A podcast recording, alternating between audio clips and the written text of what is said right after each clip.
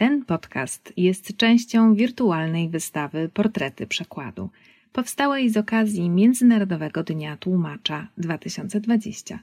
Wystawa dostępna jest online pod adresem dzieńtłumacza.pl.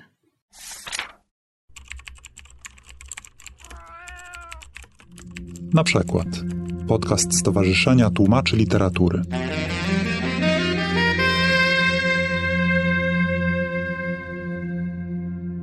Fizyka smutku Georgiego Gospodinowa jest nietypową powieścią, choć właśnie jako powieść została napisana.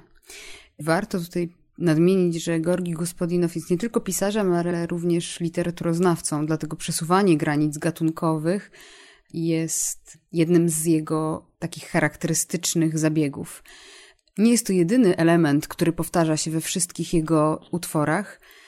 Na pewno w pisarstwie Gospodinowa ważnym elementem jest autocytowanie, autocytaty, które dla tłumacza często mogą stanowić wyzwanie.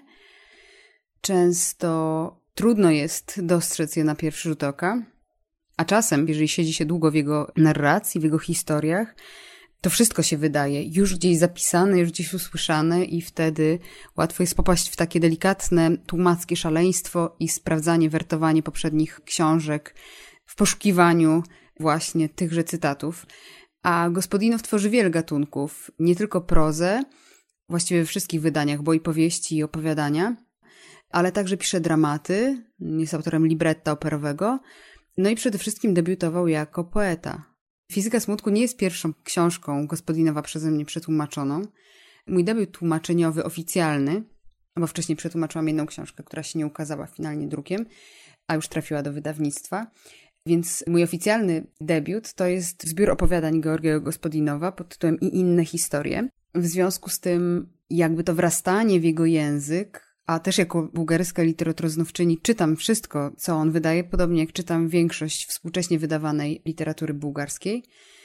Więc to wchodzenie w jego język, przyswajanie toku myślenia nie wydarzyło się podczas tłumaczenia tej powieści. Nie zostałam wrzucona na głęboką wodę. Oprócz zbioru opowiadań przetłumaczyłam także libretto, które Gospodinow napisał do muzyki Alka Nowaka.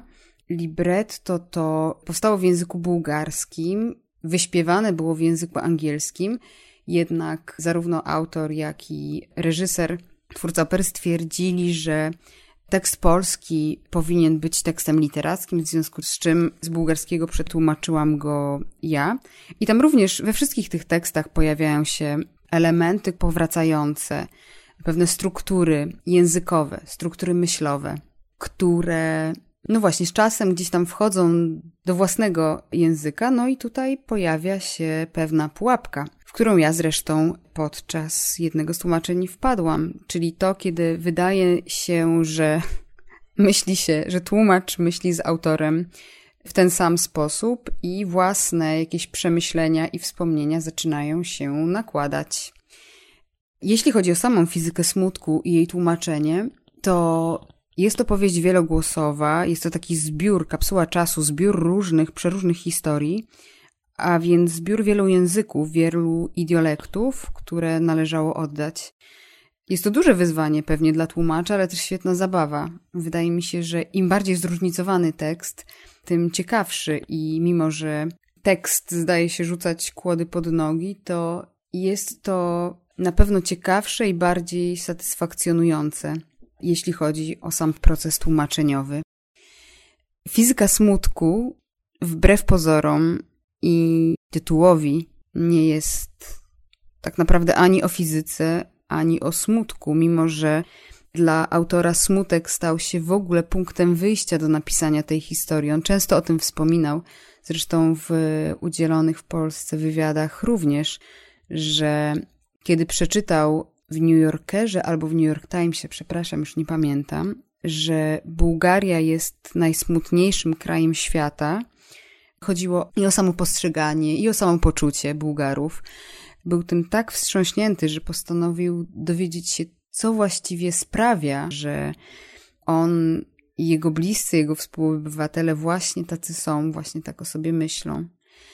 No właśnie, ale to był tylko impuls do tego, aby przyjrzeć się smutkowi. Smutek jest tutaj troszkę takim zastępczym słowem, ponieważ w oryginale to słowo to jest tyga. Jest to słowo, które nie do końca jest smutkiem, jest również tęsknotą. Ma w sobie sporo z nostalgii i z melancholii. Przypomina portugalski seudat, między innymi, więc jest takim bardziej skomplikowanym uczuciem, którego my w Polsce czy w języku polskim nie mamy. W związku z tym wybór smutku był podyktowany czysto brzmieniowo. Fizyka smutku, moim zdaniem, brzmi po prostu lepiej niż fizyka tęsknoty. Więc to jeszcze taki przypis tłumacki na marginesie tytułu. I mimo, że smutek stał się punktem wyjścia, to powieść napisana przez Gospodinowa jest próbą uchwycenia świata w jego ulotnym kształcie. Znajdziemy tam wiele bardzo osobistych, rodzinnych historii, wiele błahych historyjek zapisanych gdzieś na marginesie, na pudełku od zapałek. Znajdziemy tam zdjęcia, ilustracje, znajdziemy tam wypisy z encyklopedii, spisy przyjemności, instrukcje obsługi, różne listy tego, co na przykład należy zabrać do wojska, czego zabrać nie należy. Są tu więc bardzo różne teksty, które pojawiają się na bardzo wielu poziomach i tworzą kapsułę czasu. Zresztą kapsuła czasu jest takim motywem, który pojawia się w samej powieści.